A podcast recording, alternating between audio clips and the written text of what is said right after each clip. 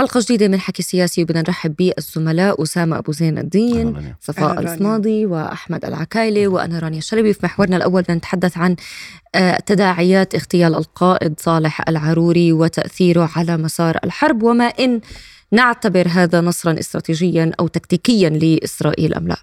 آه القائد صالح العروري هو مهندس وحدة الساحات ومهندس طوفان الأقصى وهو صديق للمحور وهو من عاد الصدع اللي صار ما بين المحور وما بين الحركة الإسلامية حركة حماس. هلا محاولة اغتياله هي جاءت آه لإخراج إسرائيل من المستنقع التي دخلت فيه بغزة ومحاولة على تغطية الهزائم اللي تعرضت إلها في غزة. آه وقد يكون هذا الاغتيال هو مقدمة لسلسلة اغتيالات في قادة حماس لأنه آه الأمريكي يقدم هؤلاء الشخصيات القيادية في حركة في حركة المقاومة لإسرائيل آه، كأهداف مشان يعني دخلت غزة لم تحقق شيئا من أهدافها. فقد يكون هذا الاغتيال هو آه، مؤشر إلى مزيد من الاغتيالات مزيد من آه، استهداف قيادات حساسة في المقاومة لمحاولة تقديمها على شكل نصر. لكن هذا النصر وهمي لأنه حركة المقاومة اغتيل لها قيادات يعني من من منذ نشأتها وأي حركة مقاومة يتم اغتيال لها قيادات منذ نشأتها لكن هذا لا يؤثر على طبيعة سير المعركة. بمعنى وأغتيل صالح العروري وما زال هناك مقاومة في غزة تضرب الإسرائيلي كل يوم وتكبد خسائر فادحة. هو لا يستطيع حتى دفع هذه الكلف اللي ترتبت على دخوله لغزة. ويعني بعقيدة المقاومة اغتيال القيادات يزيدها عزما وإصرارا على الاستمرار في المعركة. يعني واضح إنها إسرائيل قاعدة عم تتوسع بأهدافها. آه بعد هجوم آه عملية 7 أكتوبر كان هدفها اجتثاث المقاومة ومحاولة تحرير الأسرى الإسرائيليين.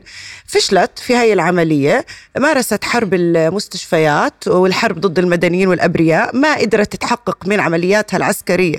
خلال ما يقارب ثلاث شهور أي أهداف سياسية حقيقية على أرض الواقع صارت تتوسع بأهدافها. انتقلت لموضوع اغتيال القادة السياسيين وبالمناسبة آه نتنياهو أعلن قبل هيك وحكى أنهم هم راح يكلفوا الموساد باغتيال قادة حماس في كل من قطر وتركيا ولبنان ورجع تراجع ورجع تمتم تنفيذ هاي العمليات الاستخبارية في الضاحية الجنوبية وتم اغتيال القائد صالح العاروري.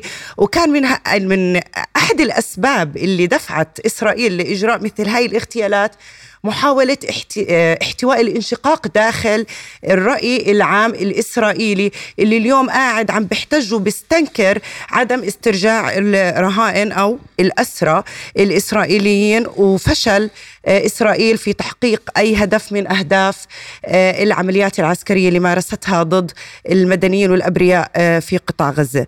هلأ الفكرة الرئيسية اللي مش عم تقدر إنها تستوعبها إسرائيل موضوع إنه لما يغتال أحد قاد يعني أحد قادة من قادة حماس. أو إنه مثلا اغتيال قا... اغتيال القائد صالح العاروري انت ما انهيت حركة المقاومة وما قدرت تغتال حركه المقاومة. كم صالح عاروري راح يطلع طول ما أنت قاعد عم تنكر حقوق الشعب الفلسطيني؟ هو بالفعل يعني هي لا أول مرة ولا آخر مرة وكان من المتوقع بالأساس يعني أن يتم اغتيال العاروري وربما أيضا الكثير اليوم على لائحة الاغتيالات الإسرائيلية وهي السياسة الإسرائيلية منذ زمن ومن التأكيد أيضا ونحن متفقين بفكرة فكرة إنه هذا ليس أول اغتيال آه، ولن يكون الأخير. لذلك يعني من أول ما بلشت الثورة الفلسطينية حتى هذا اليوم إحنا عم نحكي عن اغتيالات مثل اغتيال غسان كنفاني مثل اغتيال رنتيسي مثل اغتيال آه، أيضا يعني كل القادة العياش على سبيل المثال هو من الأشخاص اللي كانوا جدا مهمين في آه، كل فكرة التسليح والكفاح المسلح وتم اغتياله. وحتى هذه اللحظة الحركات ما زالت موجودة وما زالت تحمل الراية. لكن إذا بدنا نرجع برضه برضو الموضوع. هل إسرائيل حققت نقطة على الأقل في اغتيال العروري؟ أنا بعتقد أنه آه لأنه هي بالفعل كانت قاعدة أو في البداية عندما صرحت بأنه سيكون هناك استهداف آه للقادة آه لقادة حماس وهي ما اختلت أي حدا. ما اختلت أي اسم ما اختلت شخص. آه لربما نحن بنعتبر آه بأنه هو فقط يعمل في القسام واحد من الأشخاص المقاومين. لا هي اختالت رأس كبير وأيضا التوقيت وأيضا المكان اللي هي الضاحية الجنوبية. هي خسارة كبيرة ومش دائما الناس تقدر تنجب مثل صالح العروري ومثل غيره حقيقة.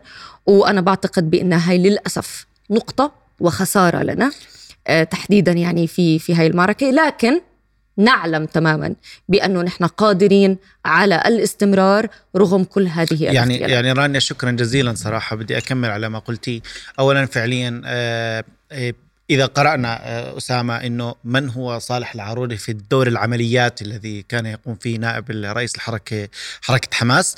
لا إسرائيل أرادت أن تحقق عدة أهداف. أولا أرادت صورة صورة إنجاز داخلية ولا أحد ينكر أنها صورة إنجاز بالنسبة للإسرائيليين للمجتمع الإسرائيلي. أولا. اثنين بما كان يقوم به من دور عملياتي صالح العروري هي أرادت أن تحرج آه، آه، إيران وحزب الله على أكثر من صعيد. الصعيد الأول استهداف الضاحية الجنوبية أو استهدافه داخل الضاحية الجنوبية. أيضا استهداف الدور الذي كان يقوم به في التنسيق والعلاقة مع آه، إيران وحزب الله. وبالتالي هذا ضمن مساعي اليمين الإسرائيلي لمحاولة توسعة الحرب وجر المزيد من الأطراف إليها لأنه خلينا نثبت هذه القاعدة. لا مسار أمام إسرائيل بالعموم واليمين الإسرائيلي بالخصوص إلا التصعيد في المنطقة. ما فيش أمامه أفق إلا التصعيد. هو لازم يصعد علشان يحافظ على دوره وعلى وجوده داخل إسرائيل آه، مستقبلا. هل آه، آه، هل تعد نقطة لصالح إسرائيل؟ نعم للأسف تعد نقطة لصالح إسرائيل. وإن كانت يعني حركات المقاومة أصلا هي في كل العالم يعني. الحركات يعني حتى المسلحة هي اللي أكثر تجديدا لقيادتها لأنه وهذا بيدفع دم جديد ماشي. ولكن آه، أيضا أنت مش كل يوم أنت بتحاول تنسق وتبني دور ومسار داخل حركات المقاومة وبتحاول تدفع فيه ضمن التدافع آه، القيادي.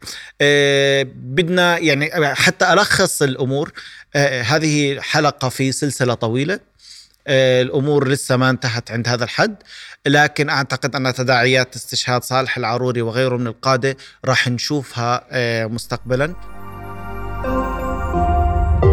رؤيا بودكاست.